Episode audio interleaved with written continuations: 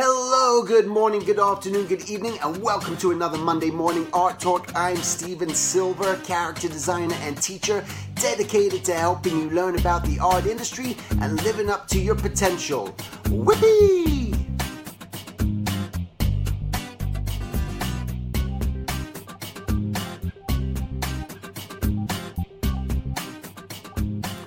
All right, so today I'm excited to do something a little different. I don't do it that much, but this is going to be an interview. And I was fortunate to be able to speak to Jared Fenton. Fenton, not from Danny Phantom, although his name was growing up Jack, but uh, no relationship to the cartoon in any way. And he's part of the creator of an organization that's been going on for a few years now called Reflect Effect org, and his organization is to help students on campuses and just really worldwide help them in dealing with just opening up, unveiling the mask, just not being so uh, caught up in in depression or fear or imposter syndrome. This is something we're going to attack today and just talk about through imposter syndrome. We're going to talk about depression. We're going to talk about the Penn Face, which I didn't know what that was. Um, and I think he mentioned it was called the duck syndrome. So different things you're going to hear about today in this podcast. And I hope you guys enjoy this. Again, it's important information and it's really important and it was worth spreading and sharing because any little thing that we can do to help other people kind of break out of where they are in their lives and not feel so alone, no matter where you are, no matter what type of life you're, you're looking to get into, what avenue, whether it be art, music, business, law, whatever it may be, it's all the same stuff. And uh, I hope you guys enjoy this uh, interview. And that's it. Thank you uh, for for being here today and taking the time to do this. Just a quick uh, thing for the audience was that I had uh, met your dad at San Diego Comic Con, and through that, he just told me about what it is that you were doing, part of your mission. Um, with your company, just trying to help people in in colleges and just bring awareness and light to depression and all these other aspects that happen in the suicide rates that are, that are happening and it just really uh, stuck with me in a way because so many artists are going through this sort of thing. They may not be necessarily registered in a college uh, you know, a big university of some sort, but, you know, just individually and even if they're learning online or, or something else. So I think what I'd just like to do now is just um, ask you just to just tell me a little bit about yourself and your organization and what you're doing to um, what, what your whole what your whole mission is. I think it'll be helpful for my audience just to be able to listen and get a little bit of an understanding. Uh, so thank you, uh, of course, for having me on. Uh, it's a big honor. Uh, as we were discussing uh, before we started recording, I have listened to a lot of Art Talk with Silver, um, and I find uh, what you've been saying in the episodes in which I listened to to be very helpful. So I appreciate everything you're doing. to help not only artists but also people like me, art appreciators, yeah. I guess, in, in that sense. Right. Um, so uh, a, a, little bit about me. So uh, I'm from Philadelphia, and uh, I've always been very interested in health. Uh, and so the interest in health started more uh, physical health. Uh, so, for example, when I was in high school, I would help teach the group exercises class that occurred during gym. Um, and then in about 10th grade, we took health class. And uh, as part of that, I started to get very interested in this idea of mental health.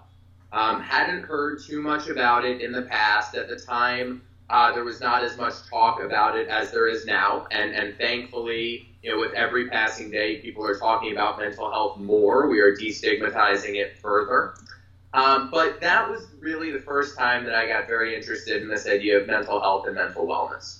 So I finished high school. I ended up going to the University of Pennsylvania for college. And I didn't really know uh, too many people when I went there. Uh, and so one thing that I did my first year of school was I got lunch with a random person every day. So I would walk into the dining hall, I would find somebody who was sitting alone, and I would say, you know, hey, can I join you? Oh wow. Uh, yeah, so Yeah, you know, I it's figured it was a good, good way Yeah. to make friends. And so uh, nine times out of ten, they would go, know, absolutely. And then one time out of ten, they would go, I have an exam in like five minutes, and I, I really need to study. Can we do this next week? And I'd say, yeah, of course, of course, of course. Um, but they were very open to meeting me, um, which I thought was really nice, um, and I thought was a testament to my school. Um, however, what I recognized when I would sit down with these students was that despite the fact that they were very open to meeting me, they were not open about who they were, Hmm. generally speaking. Uh, in other words, and uh, again, I've, I've listened to a good number of your uh, episodes, it was like I was speaking to their Instagram profile. And, and I know that you've spoken about that in the past. So, you know, everybody was saying, again, generally speaking, Yeah. everybody was saying exactly the same things. They were all first year students, but they all had the most friends. And they were all going to the most parties. And they all knew exactly what internship they were going to get.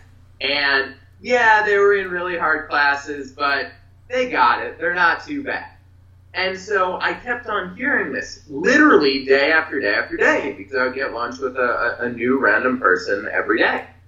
And coming from a family, and I, I feel very fortunate in this sense, coming from a family where uh, they're very much about you being the best you rather than whoever anybody else uh, you know wants you to be or whoever you think other people want you to be. Um, and having this interest in mental wellness, I thought, well, you know, this can't possibly be good. Um, that students are wearing this mask, that, that students are, you know, acting as if everything is perfect. And I heard your podcast all about perfection, right? And, but in fact, you know, everything is not perfect. Um, and so at that time, you know, it'd been about a week of classes, and I thought, well, you know, uh, I really need more information before I, I try to start changing the school from the inside out. Because if, if I try to start changing the school already, I don't really know about the school, I don't really have evidence that this is bad, that might be a little less responsible. Um, and so I waited. Uh, halfway through my first year of college, uh, a classmate of mine named Maddie Holleran died by suicide. Mm. And um, you might be familiar with Maddie's story. Uh, she was a track star at my school. Um, and Kate Fagan, the ESPN um, columnist, actually ended up writing a story about her called Split Image. Mm. And it was all about Maddie's image that she portrayed to the outside world, for example, through Instagram, as opposed to how she actually felt on the inside. Um, and that really stuck with me. Uh, and then at the end of my first year of school, uh, I found uh, one of my friends uh, in in crisis. Um, my friend was suicidal. Unfortunately, my friend is alive. My friend is happy. My friend is well. Uh, it is the best thing that has, uh, I guess, ever come out of you know my work in mental health, and I really wasn't working in mental health. Um, but it, it was after that experience uh, with my friend. It was after the death of Maddie Holleran, uh, as well as uh, some of the media that started to uh, stir up around this um, issue of suicide on campus, mental health, um, as well as this mask. That I said, um, okay, now I've been here long enough to know that this is a problem, and I'm going to do something about it. Um, and so, to that end, uh, I was selected for a program at my school called Civic Scholars, where they choose about 15 students per class, and they fully fund you to do um, four years of preparation for and then formal research into any community service topic of your choice. And so I said, okay, well, if Civic Scholars is going to give me the resources I need to go and do this research, why wouldn't I study college students' mental wellness? Mm. Why wouldn't I study this mask? Why wouldn't I try to figure out what's going on here so that I can try to make a difference? And that's where, and I believe this is what you were talking about with my father, that's where I started doing my research into imposter syndrome or imposter phenomenon, and then ultimately my research on Penn Face. Um, and you know, I, I don't want to speak for too long. You've been very nicely listening to me, uh, but basically, um, at the end of all of that research, um, you know, uh, what what ended up being produced, uh, in addition to the research itself, uh, was I started this organization called the Reflect Organization, and the mission of our organization is to empower students to foster a culture of authenticity, allyship, and self-love on campus. Uh, the way that we do that is by bringing hundreds of students together each month at each of our different college campuses and empowering them to take off their masks nice. to, as their true selves and to experience uh, that with uh, authentic connection, with allyship, with self love, we can empower ourselves and empower each other to be our best selves. And you know, one one thing that I thought was very interesting uh, that that your podcast reminded me of is if we talk about creativity and we talk about um, you know innovation, one thing that comes to mind is if there are all of these students, uh, millions of students who are afraid to be creative, to go beyond what is accepted as uh, you know idealized status quo, then how are we ever going to get to that level of innovation? How are we going to ever get to that point where people can be expressive and change the world, not just create a slightly different instance of what the world currently looks like? Um, and so, in that sense, I kind of see our organization in two lights. And in one light, I see it as, of course, an organization that supports college students' mental wellness.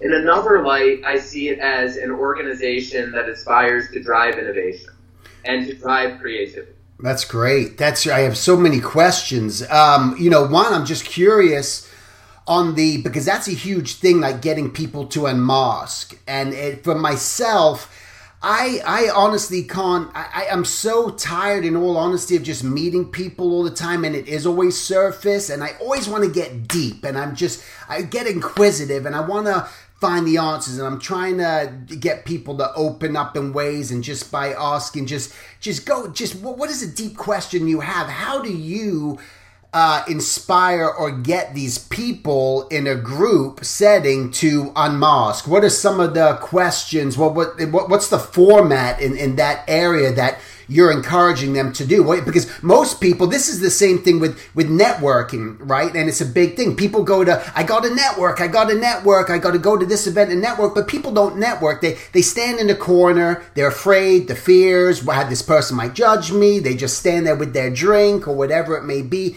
They're not really engaging, they're not really interacting. How do you, on these campuses, go about, you get this group of all these people, how do you get them to unmask? Yeah, so I, I appreciate the question. Um, so one thing that we, we did as an organization, and, and actually it does relate to art, so I'm, I'm happy that you asked it, is um, we, we early on realized that unmasking um, is very difficult. Um, know, that was part of what, what my research was uh, investigating. And um, as a result of that, we realized that in order to best encourage uh, people to unmask, we have to make it cool. We have to make it something that people really want to do. They feel better. They feel like part of something when they're part of this movement towards allyship, authenticity, and self love. And so, one thing that we did to that end, and, and, we do some other things as well, which I'm more than happy to get into, but I think that this one would be particularly interesting for this podcast, mm-hmm. is when we came up with our logo, um, and, and, I'm not sure if you're familiar with our logo, um, but basically, and actually, I guess here's here's what I'll do. Uh, I don't know if you can see this. I'll try oh, to hold right. up. Got it. But that's our logo. Nice. So REF, big L, backwards ECT. Um, what we did was we field tested a bunch of different logos. And we asked students, we said, what do you think of this logo? And one thing that they said to us about many of the logos, not this current one, were, you know, oh, that's nice, or oh, you know, we're going to be talking during that, or oh, you know, that's Penn's colors, or whatever it may be. The one that I just showed you, students time and time again used one word to describe it, and they would go, dope. And that's what we want. We want being the full you to be dope. We want it to be dope to take off the mask. And so when you, for example, go to an activities fair where a bunch of students will sign up, for example, for a club like Reflect at their particular institution, and they see all of these tables all with, you know, a sign with their logo. And then they see Reflect's logo, and there's a very particular way in which we advertise it. We incorporate mirrors in order that you're actually reflected when you're looking at the logo. And they see that, they go, I don't even know what that is, but that's dope. And I want to be a part of it. And so from the moment they become acquainted with our organization, the message that we're giving them is that this organization and what it stands for is cool. And so if you're a part of it, you're a part of that cool, dope movement. Um, and so then, you know, there are other steps that we take, which, which again, I, would be more than happy to get into. There's a very specific style in which we facilitate our conversations. Um, but at the moment, I'll, I'll pause um, because, you know, again, I am a, a grateful guest of your podcast. oh no, no, I'm curious. I mean, this is this is it. It's just like I really just kind of want to get that insight and information more so just to get people aware. And I guess the, the biggest question I think that reflects on artists so much because artists in general that I've met, I've been teaching for many years now, people I met can be very, you know, lack self esteem, lack confidence, have imposter syndrome, going through all this stuff, and to even go into an environment become very shy and and and aren't making those you know connections and don't unmask. And it's how's everything going? Oh everything's awesome. You know it's great you know but you know deeper inside it's not the true story. Like like we know, like what we see on Facebook, Instagram, these little mirrors, these little snapshots into oh look at me drinking my you know smiling at that moment when all of a sudden you know are you smiling all the time? No, it's just like smile for the camera, and then all of a sudden it's a straight face again, and then you go off in your head and you're constantly spinning. So again, still I think maybe like uh, the is there is there something that you would recommend? Maybe that might be a good point like to to people who are watching this to say maybe you know that a tool that you guys give these people when I go into an environment how can I what what should I do to become more unmasked? What can I do as an individual to walk into a room full of strangers that I don't know and and get to that place? Yeah. Um, I, I appreciate that question two two things come to mind. Um, one is on the part of the person walking in. The other is on the part of the people in that room. Um, and so I'll start with the people in that room, and then I'll go to the person walking in. Um, one of our advisory board members is named Ken Ginsburg. He has been a tremendous asset to our organization. Um, and what Ken has uh, contributed to is this idea, and um, you know, this is my characterization of Ken's words. I, I certainly don't want to mischaracterize Ken. Um, but as I understand it, um, it's this idea of one caring person. And the idea of one caring person is that if you have just one person in your life who does not judge you, unconditionally supports you, and holds you to a high expectation, which means I believe in you to be the best you, rather than, for example, I believe in you to get straight A's. Right? Um, then you can quite literally foster resilience and help to break cycles of adversity. And oftentimes, when I'm talking about this, a question that I get is okay, well, how do I be that one caring person? You know, if somebody comes to me and, and they're looking for that, what do I do? What do I say? And our response, and, and you know, uh, researchers such as Brene Brown mirror this response, uh, is it's not a script, it's an orientation. You try your best. It's a communal effort. So if, you know, everybody listening to your podcast and all of their friends and all of their friends just try their best to be that one person or maybe for one person, hopefully for multiple people, while keeping self care in mind. right? Because it, it can take a toll to be that one person. So you have to make sure that you yourself are taken care of. Then we can help to create this community in which people feel support, in which people are becoming more resilient, and in which we are breaking cycles of adversity. So if you're the person that's walking into that room to address the, the other aspect uh, of the equation, what I would say is it is hard to take off the mask. I don't deny that. But there are people in this world, I am one of them, I would say you are one of them, and there are many others, who believe in you to be the best you, who want you to be the best you, who will support you in being the best you. And every single person has a unique expertise. And even if that expertise is just in their own life, they are the experts on that. And so, in order to get to a place where we as a society can support each other, where we as a society are allied, and where we as a society are moving forward in a positive direction, we need people like that person who you were talking about, who walks into the room to empower themselves to be the full them.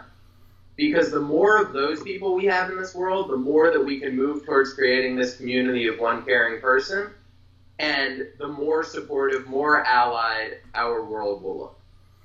So it's really having someone that's, you know, people that are open to taking initiative that are going to kind of be in that location. They're going to be in that room and they're going to be that person needs to be so open and and and warm in a way just to accept them and try to just get them to just to just to open up knowing that they're walking into this organization reflect. They know what they're kind of getting into. They know that it's an organization about you know just opening up your doors unmasking. So they have to be willing and they have to sort of just watch it kind of happen. And you guys are trying to facilitate that, like just really being welcoming to people when they're coming in? I mean, is it something where you guys are doing just a, a, a group circle? Are you guys doing, um, you know, I mean, is it like uh, uh, something like that? Or is it something where people are sitting down and someone's on a stage talking to them? Yeah, so it's it's uh, more like the group circle. So the way that we do it is, let's say you're a student coming into a reflective you walk into a central location on campus, and what you see is you see a bunch of different groups. And at each group, there's a trained student facilitator. And our facilitators are trained in a very specific style of conversation. Again, we can attribute this to Ken Ginsburg, the same advisory board member as I mentioned earlier, called a choreographed conversation. And the idea of a choreographed conversation is that behind the scenes, we at Reflect, the facilitators, the officer team, have done a lot of work to help best ensure that students do have the ability to take off the mask and connect themselves. So what you'll see in a Reflect dinner, once you sit down in these groups, is you're not going to see the facilitator constantly contributing. That's by design. That's the difference, for example, between let's say that you go to a group, there's a facilitator. The facilitator is jumping in pretty often. You know, Stephen, what do you think? Uh, Talia, what do you think? Etc. Etc. You might walk out of there feeling a lot better, but you also might walk out of there and go, I can't wait till next month when my facilitator can help me feel better again. Mm, mm-hmm. That is good but we're going for something that's a little different. What we're going for, and because we have these choreographed conversations in which the facilitators are trained in a way to empower the students themselves to do the connecting, students walk out and reflect and go, I haven't felt that way. We've, you know, one comment that says, I haven't felt that way in four years. I remember what it finally means to be me. Mm. And then they think, and I can do this myself. Right. I don't need the facilitator. I don't necessarily even need reflect. I just need myself and my fellow students and this mindset of being allied, authentic, and self loving. And we can create this culture by ourselves. So you as that student come into a reflect dinner. There are all of these different tables. Each of the tables have a different topic associated with them. These are topics that go beyond the mass. So generally, again, generally speaking, the mass does not allow for you to have an open and honest conversation about race or religion or gender or sexuality or relationships or jobs, Greek life, right? But here at Reflect, there are spaces where you can have those conversations. At the same time, what we don't want to do is say, all right, the mass or society allows you to talk about 10 things in, you know, 10 ways. Here at Reflect, you can talk about 20 things. Well, that's just a different form of the mass, right? So what we want to do is we want to make sure that every single person that comes to Reflect is guaranteed the opportunity to talk about literally whatever's on their mind. And to that end, there are always multiple tables called anything. And at those tables, you can discuss whatever is on your mind. And there are specially trained facilitators, students there, who know how to facilitate that conversation in which different people want to talk about different things. So the way that we think about it is it's really that every single group is an anything group. Right. It just so happens that over the years that we've been doing this, we've seen that generally a lot of want, a lot of people, excuse me, want to talk about race. A lot of people want to talk about relationships. So rather than having every single group be called anything and having two people here want to talk about race and two here and two here and two here, we have a pre-selected group called race in which the people go to. And then if they don't want to talk about any of these commonly discussed at Reflect pre-selected topics, they go to the anything group where they're able to talk about anything. Right, that's great. One um, one example that particularly sticks out in my mind um, is very early on in Reflect's existence, there was a group of students who would always come and talk about art. So they would go to the anything group and quite literally, and, and I think there's an article about this, so I am not just sharing it for the purposes of this podcast. You can read about yeah. it in the past. Um, quite literally, they, they would go to this one group and, and they would, their anything topic would be art. And so there were about four or so uh, of these students. And um, I went up to them one day after Reflect Dinner and I said, hey, um, you know, I'm curious, why do you always come and talk about art? And they said, because on this campus, um, we feel it is extremely pre-professional. That's the term they used. Um, and again, I'm trying to basically quote them as closely as I okay. can. Um, they said this campus is unbelievably pre-professional. And every time somebody asks uh, what our major is, and we say fine arts, uh, they turn around and they say to us, um, "What are you going to do? Paint the walls at Goldman?" And we could not feel more isolated. Mm. Now, that's not to say that working at Goldman is bad. Working at Goldman is fun for people who want to work at Goldman, right? Um, but the experience that these students were having on campus was such that if they were not part of that status quo, they were ostracized mm. and they were made to feel less than. And they had to put on this mask that said, no, you know, we're not doing X, Y, or Z that we're actually interested in. We're just trying to fit in with whatever the norm is. So then the student says to me, and then when we come here, when we come to reflect, and we can talk about what we are actually passionate about, this is where we find our community. This is where we find our support.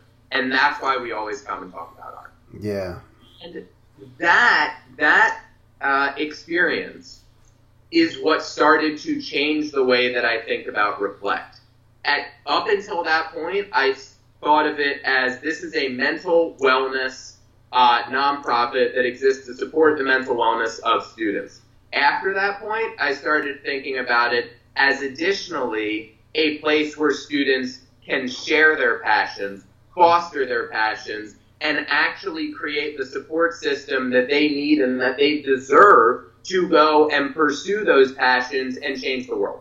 Right. Yeah, that's great. I mean, yeah, it's it's not just your it's not just two people going in just to yell and and get upset with each other where typically that can happen. It's just like my belief, your belief. You know you're going into an environment where it's going to be calm, cool, collected, right? For the most part, just people discussing uh, what it is that they're doing. Um, so let's just talk about, um, I guess, like depression, in, because this is something that you deal with or you face a lot that you see. What is the the what what from your research? What is the main cause of this? Is it truly loneliness? Is it is is is the depression a cause? They, these people are depressed because they feel so alone that they can't even talk to people about what it is that that's really going on? Is is that the number one cause, or what, what's the number one cause of this? Yeah, so I appreciate that question, and um, my uh, my research focused mostly on imposter phenomenon and then Penn Face. So we were on uh, my research in that sense was focused more on uh, proactive interventions. So if somebody is experiencing uh, you know, imposter phenomenon, or if somebody is wearing the Penn Face. Um, Real quick, Penn Face. What, what is it? What's Penn Face? Sure. Um, so, uh, Penn Face is a term that developed while I was actually a student at Penn. And it's a term that describes the mask that Penn students wear. And what's so interesting about Penn Face, uh, and what led me to uh, research it specifically, was that it's not a clinical term you know, face is not in the DSM. It is something that uh, you know came from the community. There was this pressure that was so overwhelming to put on a mask, so debilitating that students could not ignore it. They had to name it. They had to figure out some way to talk about what was going on. And so they came up with this term, face. At Columbia University, it's called Columbia Face. And so, um, like, what's the real heart of it? Is it like you know? I heard that my daughter. I just found this term last year. They call it uh, RBF, like re- resting bitch face yeah. or something. Yeah. I mean, so what? What is it like? What What does that face look like at Columbia, at Penn? What, what is it that people go, "Oh my God, that person's got the bug"? You know.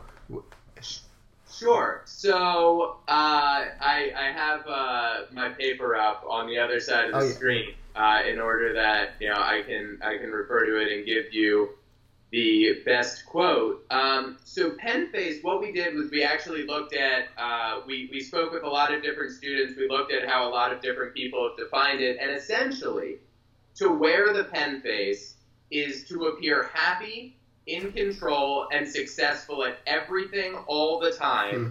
even if in reality one is not. Um, and so when you go on college campus, a huge number of students are wearing the Penn Face.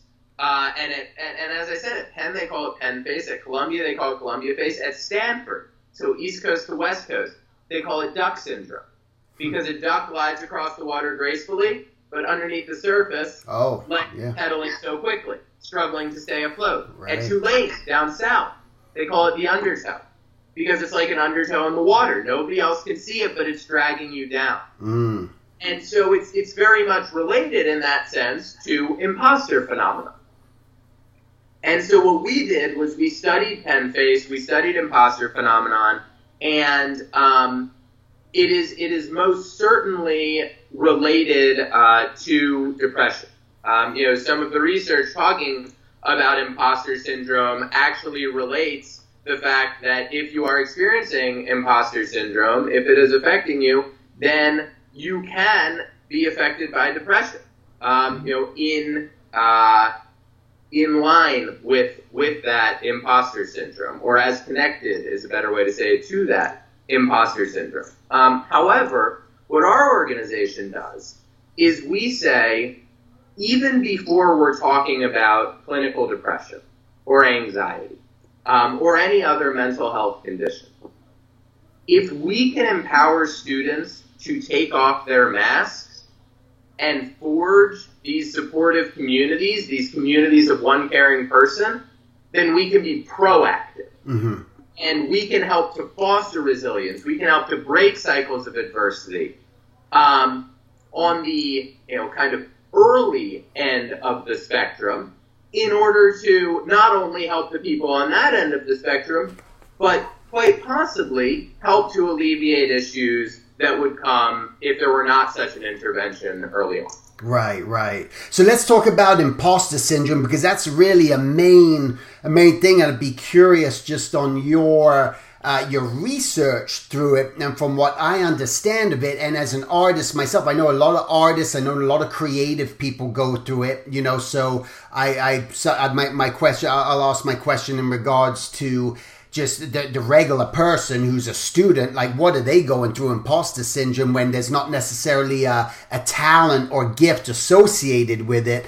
And I think like for myself, like I go through imposter syndrome, always have, you know, it's just, but I, I understand it and I accept it and I know that it's just, it's part of this, this thing you know? It's just like it's whatever it is you know? I, I, don't you know you'd be able to maybe clarify more but just for I know a lot of people and artists that that watch this that will will question what is imposter syndrome or people that I know go uh, going through it themselves and I know so many again this constant self doubt that you know I'm kind of fooling everyone. Geez, man, they think I'm a good artist, but man, I don't know what I'm doing. You know, so there there's that feeling, but also it propels you in a way as an artist to try to improve upon your skill set. So there's part of this by feeling like an imposter, you constantly, I know for myself, will try to develop and get better um, to, to develop so I don't feel as much an imposter. But also, I know that it just takes, um, uh, you know, it just, it sort of like exposes your uh, you know, weaknesses, you know, really like, oh my God, I'm, you know, people think I'm so good at drawing gesture or something, or my line is so good. Really, is, is it really good, man? Maybe I should keep working on my, my line or my gestures just to, uh, but, but again, uh, the, the point I think I'm trying to make too is it all comes down to trying to impress people, right? I think the imposter syndrome comes from the fact that you're feeling like this because you really want people it's it's always about other people. It's always I think this this whole thing is about other people's opinions. We're always so concerned, and more so because of social media, have become so concerned about other people's opinions, whether we should be accept are we accepted or not. Why should I go on uh, if I get invited to go on that stage and talk?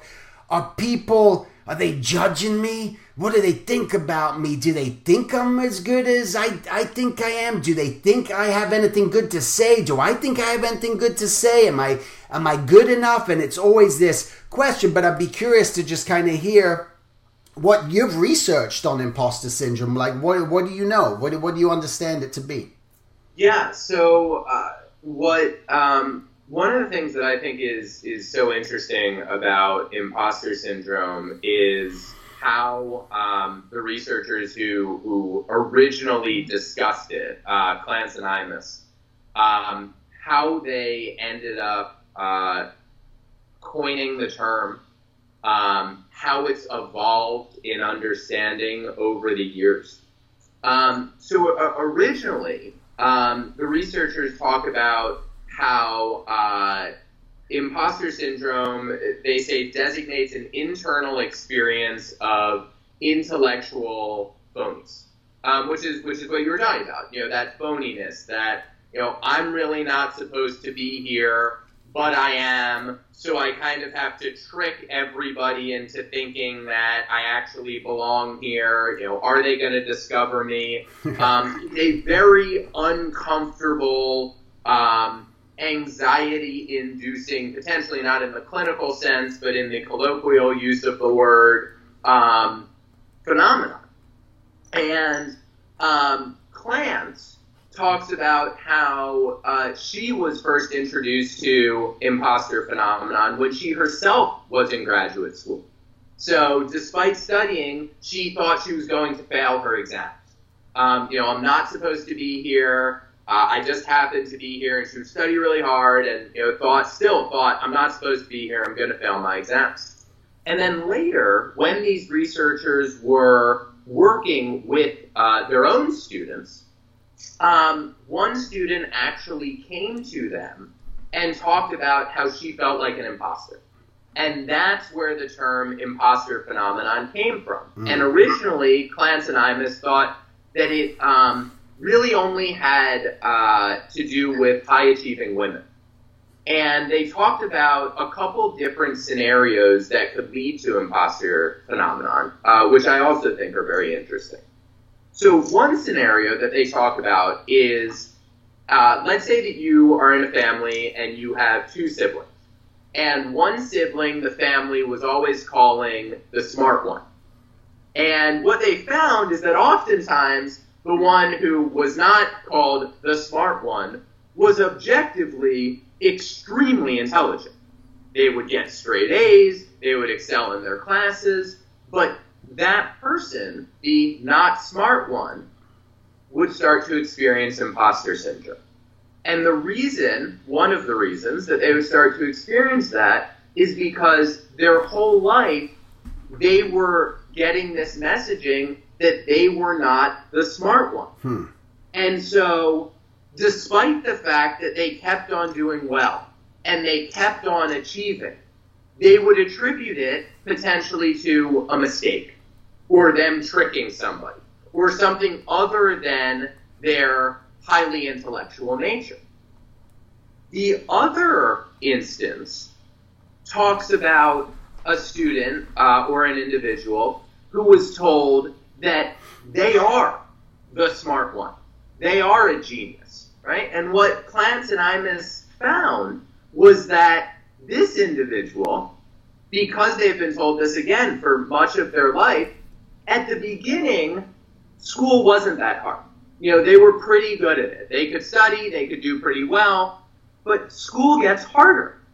And even for extremely intellectual people, whether you're talking about school or whether you're talking about a vocation or whether you're talking about a profession or whatever it may be, it gets hard. You know, work is difficult.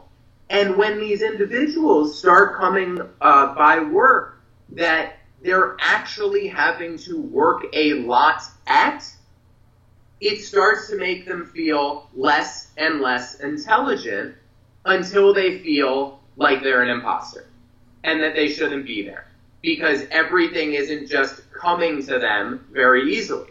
Um, interestingly, there was a Stanford student writing about duck syndrome that said, uh, this is a direct quote, appearing to work hard isn't cool because real geniuses come by it effortlessly. And if we show folks it's dang hard to be a student here, then we're not real geniuses and someone will kick us out, or worse, we'll be humbled by our noticeable imperfection. Hmm. And so Clance and Imes go from there um, to, a, to a couple different things. Um, the first one is they talk about, and it's something that you just mentioned, they talk about how hard work and diligence is often characteristic of people who experience imposter syndrome. And then they attribute their success solely to that hard work and diligence, not to themselves internally. And they should attribute to themselves internally because that hard work and diligence is a part of them. Right. And they're intellectual enough or, or you know capable enough to produce the work that they produce. But it's a mistake when you only attribute it to no, it's not me. It's just what I did in this one specific situation. Right. The second thing is oftentimes those with imposter phenomenon um, experience self doubt, as you were talking about, and um, what they uh, what they end up doing is, let's say that you have a student in a classroom, and that student knows that uh, they have an essay coming up, and uh, they know pretty much what their teachers um, you know, what their teachers' preferences are, how their teacher grades, um, and then rather than writing the essay that they want, they write the essay that they're pretty sure is going to get them an A.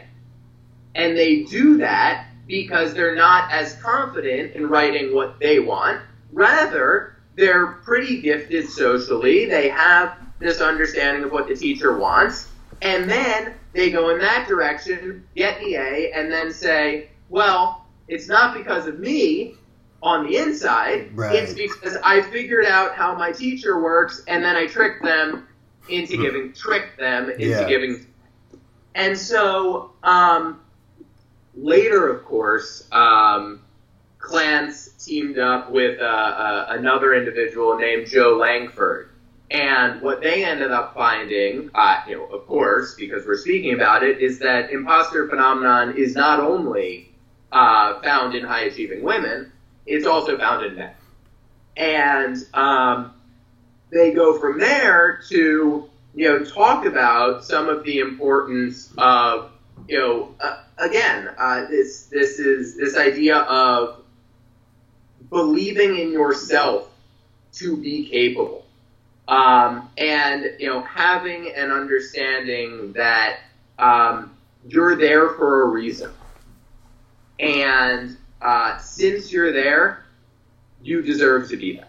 Right. Um, so that's that's that's a little bit uh, of of the you know what the research that, that we did you know talked about with regard to imposters. Yeah, I think I think a lot of it, you know, on the art side of it is what gets hard. And I think just in general is art and many things in life, but art specifically is subjective. You know what what makes this? You know, you know. I got my little Bob Ross cup here. You know what makes Bob Ross? You know why why why like his? You know, some people love his paintings. I used to watch his shows all the time growing up, and I loved his paintings. Other people go, oh my god, that that's horrible.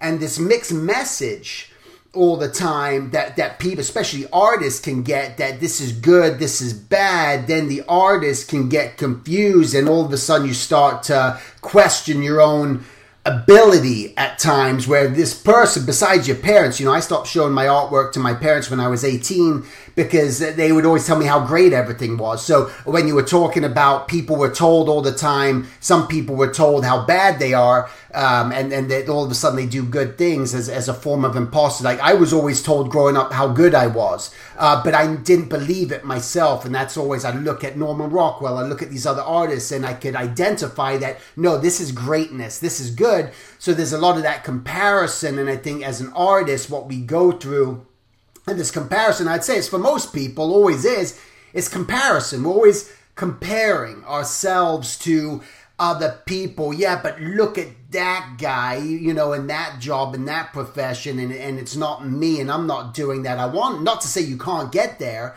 Again your own limited beliefs will stop you from from getting there. I personally believe you can achieve and, and grow to be whatever you kind of want to be. I mean there is a sense of talent and gift you got to have. Like you can't just be a, a Beyonce or a, you know or a, so, some big singer star or something if you don't have a voice, if you don't have the capability. Could I learn how to write songs? Could I learn how to do that? Yeah, but if my vocal cords will never get me there, sometimes you're dead in the water, right? Like we see that on American Idol and things like that where uh, with with people. So it is a definitely interesting thing. Is there something that you guys in research that they say is the is the cure? For imposter syndrome, how how do you tell people, you know, or is it just these? Hey, listen, just it's a set of beliefs. Like you gotta really just start writing down what you want, what it is you want to achieve. Just start stop looking into the window of other people's lives. I mean, is that where the real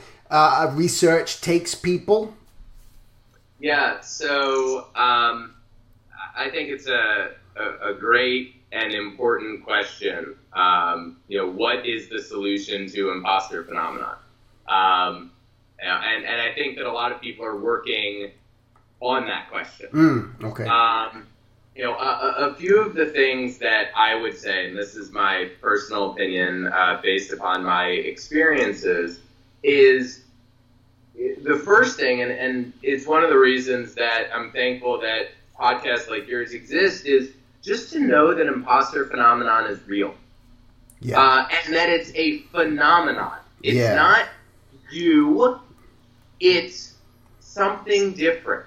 Um, and you deserve to be there. People feel this way, but what imposter phenomenon shows, if you look into the research on it, is the people who feel it oftentimes deserve to be there. Right. Uh, they belong and they are capable. And just knowing that if you are a person experiencing imposter syndrome, if you're a person that feels like you're tricking others into you know giving you that promotion or into believing that you're as good as they think you are, maybe you are as good as they think you are. Right, right. And probably are. Yeah. Um, so I think that that's the first step. I would say the second step is you you, you speak about um, comparing yourself to others, and and that is rampant. Um, you know, especially with social media. So one thing that I love to talk about is how when Facebook first came out, or at least in the early stages of Facebook, your timeline was literally called your wall. And I don't, you know, that's a coincidence, of course, but at the same time, people do put up a wall mm. on social media. You're not seeing who they really are. Right. And thing that you also uh, you know, spoke about was 30 years ago, you couldn't go on Instagram or on Pinterest or wherever you go and see all of this other amazing, amazing art. Right. Or, you know, photos or whatever it may be. And in the case of the photos, oftentimes they're uh, edited. Yeah, right. They're actually reflecting reality. Yeah. Um, you know, one part of our research looked at uh, a, a, social media campaign called hashtag woke up like this, which featured a bunch of celebrities uh, who woke up, took a picture, and posted it with the hashtag woke up like this. Well, there was an investigation into it, and they found that the celebrities woke up, did a lot of work to make themselves look a certain way, and then took their hashtag woke up like this picture. Yeah. Amazing. It's so detrimental to others who aren't behind the curtain, who aren't aware, you know, that hashtag woke up like this was in that sense a sham. Um, and if we are able, again, to create these communities. And, and, and I, I can't stress enough that I believe that every single person has a role to play in creating these communities, wherever you are, whoever you are, in which you don't judge others, you unconditionally support them, and you believe in others to be the best person they can be.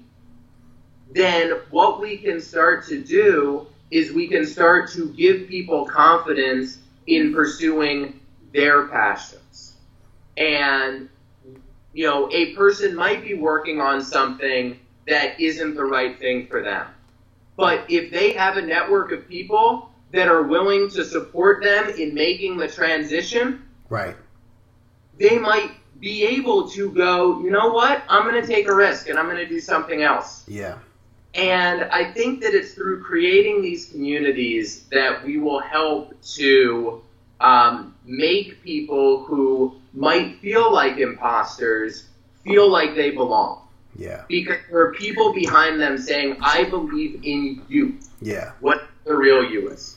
Yeah, it. I mean, it is amazing when you think about it. You know, just before the internet, I was born in 1972. You know, I was a child of the 80s moving from one country, England, as a child at 10 years old, moving to a whole nother country and experience the different cultural differences between American people and English people and, and how, and how, you know, things are, are perceived, but that we, again, there was more of this freedom because of the lack of comparison. So yeah, I think you, we took an innovation in the world in general. We took more risks because we didn't know. We weren't seeing all the time people's failures. We didn't see that that person failed and bombed. So all of a sudden we see someone failing or something. We go, oh my God, I'm not going to try that. That that person got, oh my God, that person submitted their portfolio to Warner Brothers and they got rejected or Disney. I'm not going to do that. That might happen to me too. Instead of uh, going in naive. And I think for myself, I've always gone into everything with naivety, you know, and I go in with this naive approach like,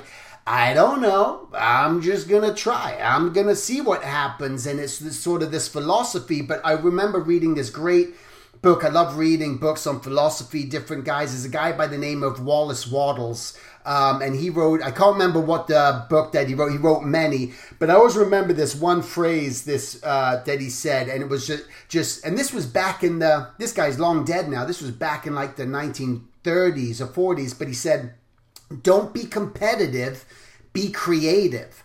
And that always stuck with me uh, because that's what it sort of like comes down to is just like, don't worry so much about what everyone else is saying and doing, which to your point, you're trying to get people to stop worrying so much about all that and start find that group find those people who are going to believe in you and who are going to embrace you and trust in you to where you could unlock the block and start to get more creative you know so to speak. And it's something that i've, I've been moving into myself as a I, I do this thing called um, unlock the block tapping into creativity for people to sort of get in that way but this is the problem. A lot of it is the imposter syndrome. It's the the lack of support the the constant comparison you know the, these these fears these doubts and just filling their brain with all this garbage so to speak to where they can't even put any more stuff in their garb in their can in their head because it's so full of all this uh, what if, you know, all that like the duck for nothing you're told, you know, all this stuff going on underneath there that instead trying to open it up and I think yeah, it's just trying to get people somehow to let this all go. But I don't know, is that possible with social media and know where it's going? Do you feel we're going to be able to move into this area in society and what you're seeing on college campuses? And again, speaking of everything, do you do you see it changing in a way, or do you think it's getting worse? I mean, I, I just watched this horrible doc. It wasn't a horrible documentary because it was horrible. It was horrible in the realities of it. It was called like, um, oh my god, it was called like the the great. Uh, oh my god, it was all about the the the I I can't remember the name. Shoot, it was it was it's on the. If you go to Netflix right now, they're really showcasing it. But it was like the all about social media and how we're giving everyone our information so much all the time and how they're just we're getting bombarded with these ads to cater to our fears because all of a sudden they realize that we're afraid of spiders or we have uh, we, we we're scared about trying to get that job position or we're nervous about applying for a college because we've heard about this and all of a sudden you're going to get targeted through advertisement and everything that's going to make you go oh damn you know and what what do you see? What what what sort of things are you seeing out there? Yeah um I I I resonate with uh, what you're saying about all of the ills that are out there. Um, and, and I do see, you know, the, the perspective of the future being bleak, potentially. Um, what I choose to, to look at is um, a more positive perspective. Um, and I think that there are some you know, great initiatives that are out there that um, many different people are getting behind.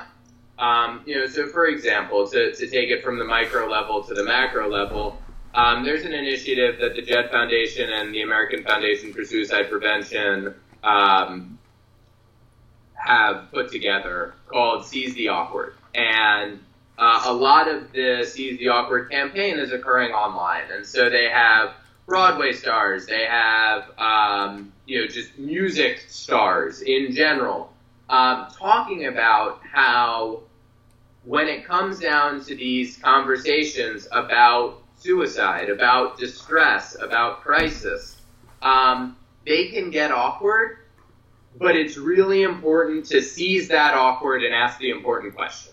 Yeah. And those videos have gone viral. Um, and, you know, whereas, yes, social media can certainly be an ill and has certainly been an ill, I think the fact that, you know, potentially millions of people are seeing these videos that are inspiring them to instead of, you know, feeling uncomfortable and not saying something to their friend who might just be looking for one person to reach out to, they're seizing the awkward, saying something to their friend, extending that olive branch, and then their friend is telling them, you know, yeah, uh, I am feeling this way, and potentially getting help.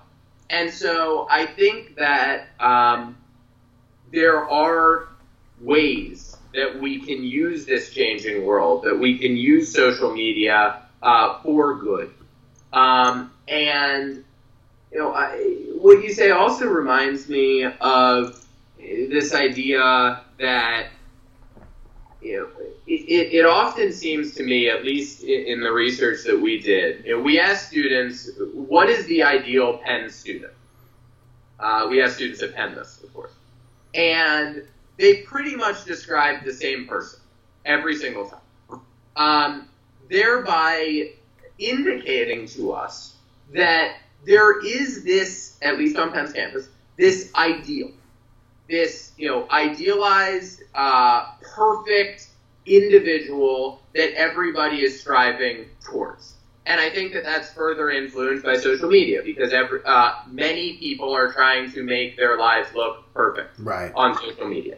Um, and, and what's notable, and I think what you pointed out and what we point out as well, is um, it's oftentimes literally impossible to achieve the perfection that you are seeing in people's social media posts or just hearing in the zeitgeist and you know are, are trying to achieve. Um, but more than that, um, and and I imagine you know, for example, uh, potentially the um, artists that you refer to that might not have that support network, um, might have these ideas which are really beyond you know what's acceptable or what they think is endorsed or what might be the safe play um, and is really afraid to just go and get after that idea for, for whatever reason it might be.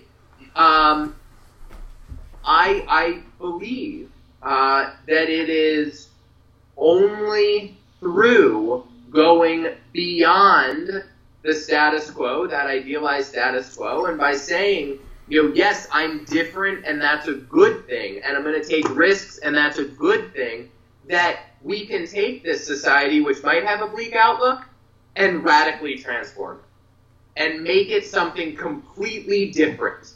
And if we are able to either, I guess really, and or if we're able to create these communities in which we inspire people to go outside of the idealized status quo and pursue something different, and at the same time, hopefully get the message to individuals who might not be part of that community that if you really believe in something, even if you don't think it's going to be accepted, if it is good for the world, if it moves the world in a positive direction, go for it. Because those are the people we need in this world. Those are the people who can really be transformative and take this world we have right now and completely change it into something that we haven't even thought of. Yeah. And I yeah. think there's this big problem of, you know, fear about doing things beyond that which we know are either towards this idealized status quo or know will be accepted.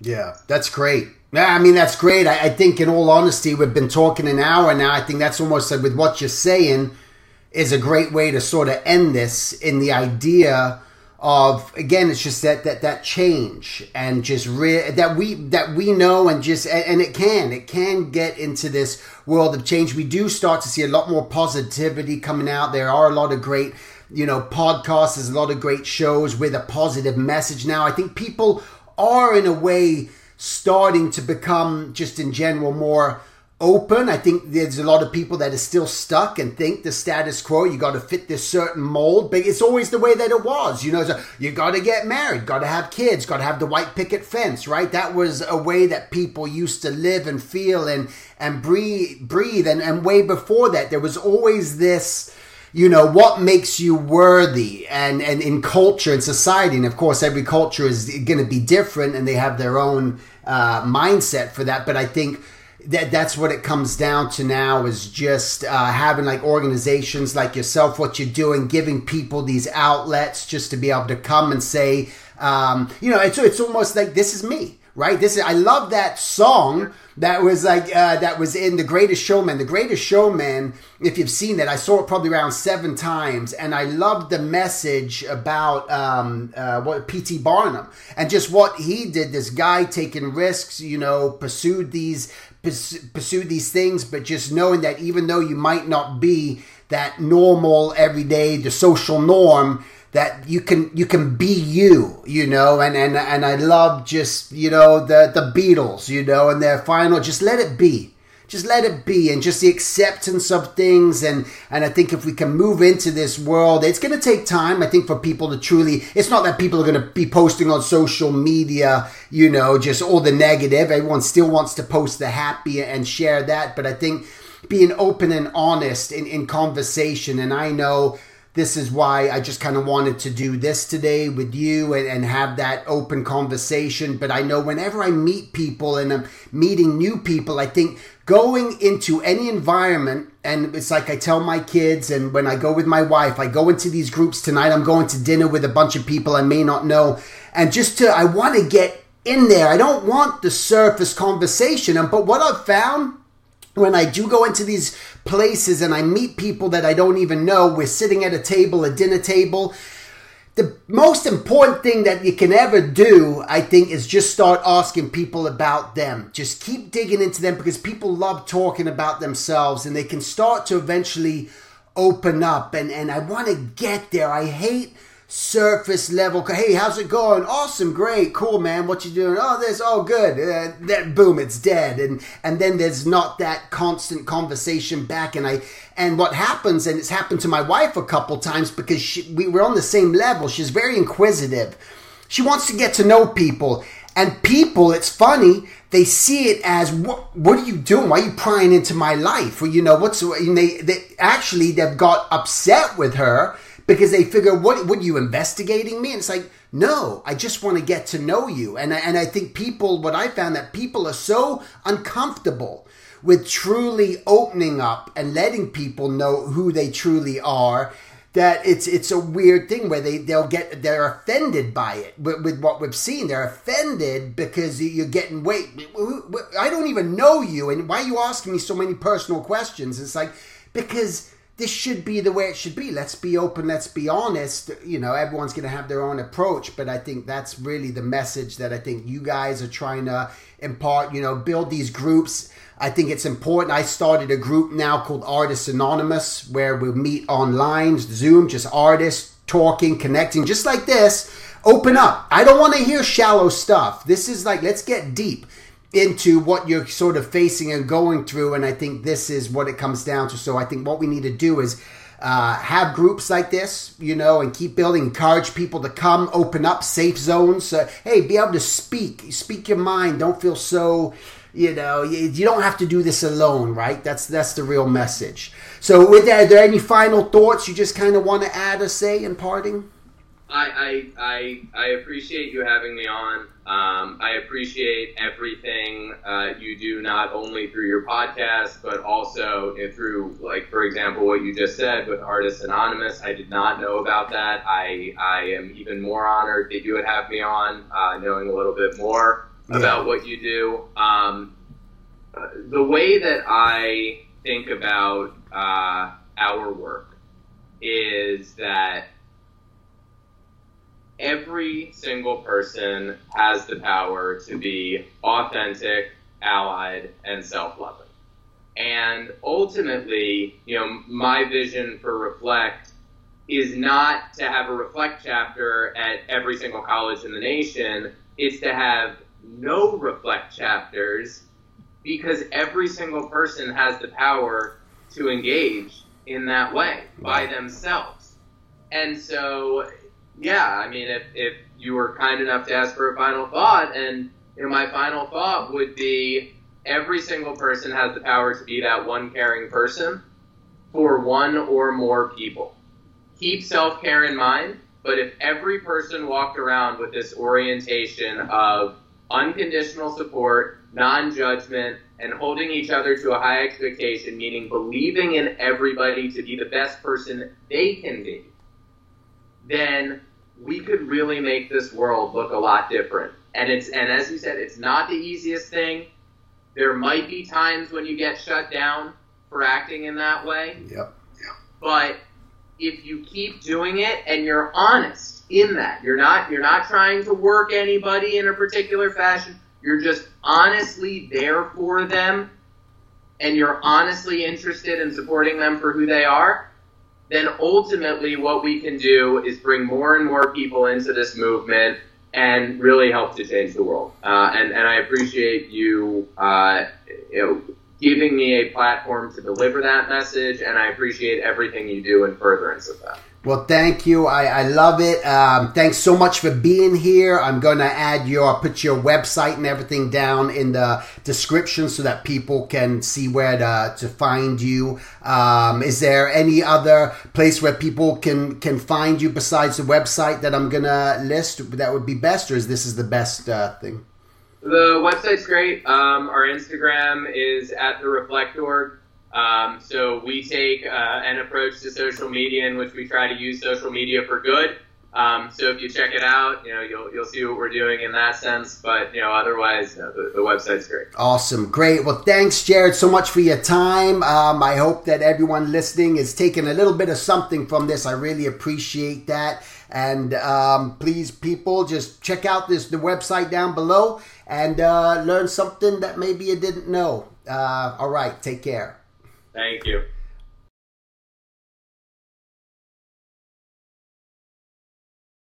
To subscribe to my mailing list and stay updated on future workshops and events, please go to my contact at silvertoons.com and simply hit join mailing list. Until the next time, make it a great week and thank you for listening.